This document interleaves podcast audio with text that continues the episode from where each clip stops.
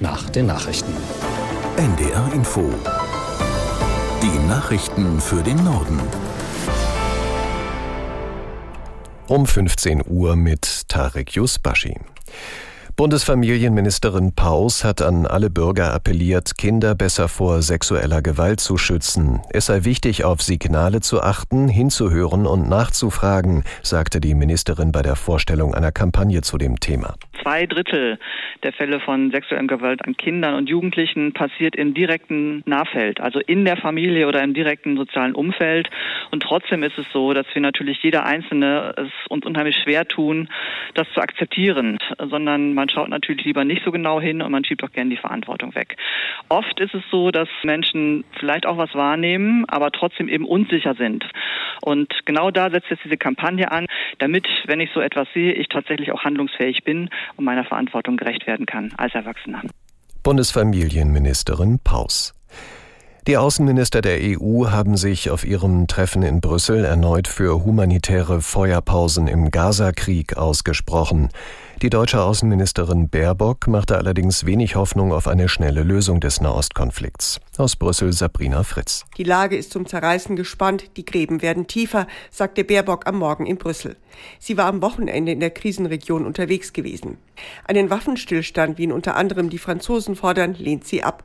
Man dürfe jetzt nicht Impulsen folgen. Die bittere Realität sei, dass man nur in kleinen Schritten vorankomme.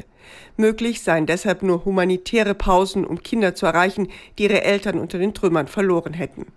Auch der Außenbeauftragte der EU Borrell forderte im Namen aller EU-Außenminister sofortige Pausen für humanitäre Hilfen.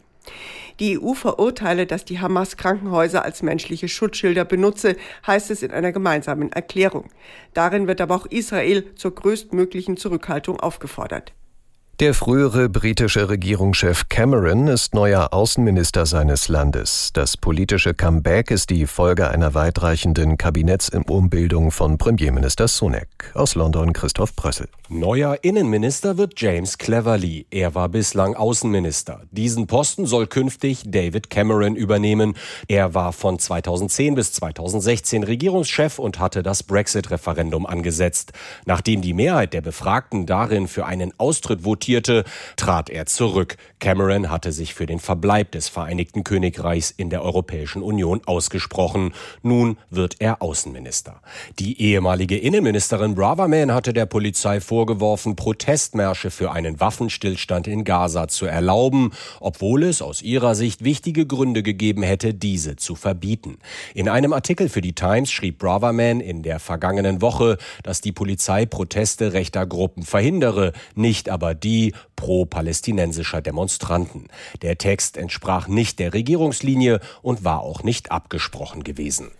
Der hannoversche Reifenhersteller Continental hat bestätigt, dass weltweit tausende Jobs gestrichen werden. Eine genaue Zahl kann das Unternehmen noch nicht nennen. Die Stellen sollen vor allem in der Verwaltung wegfallen. Nach Medienberichten sind mehr als 5000 Jobs betroffen. Auch bei VW wird ein Personalabbau offenbar konkreter. Wie das Handelsblatt berichtet, sollen die Personalkosten bis 2026 um ein Fünftel sinken. Laut Zeitung soll vor allem im Verwaltungsbereich gespart werden. Händler rechnen in diesem Jahr mit einem allenfalls flauen Weihnachtsgeschäft. In den letzten Wochen des Jahres machen Ladenbetreiber und Onlinehändler in der Regel den meisten Umsatz. Aus Berlin Johannes Frevel. Knapp zwei Drittel der Innenstadthändler sind mit ihren Umsätzen unzufrieden oder sehr unzufrieden. Das wirtschaftliche Umfeld erscheint auch diesmal vor Weihnachten nicht rosig. Realeinkommen und Kaufkraft sinken durch die Inflation. Die Konsumlaune ist mit der Rezession der deutschen Wirtschaft auf Talfahrt. Die Sparneigung steigt. Dazu dürften anstehende Warnstreikwellen im Tarifstreit des Einzelhandels das Vorweihnachtsgeschäft in den nächsten Wochen eintrüben. Und das waren die Nachrichten.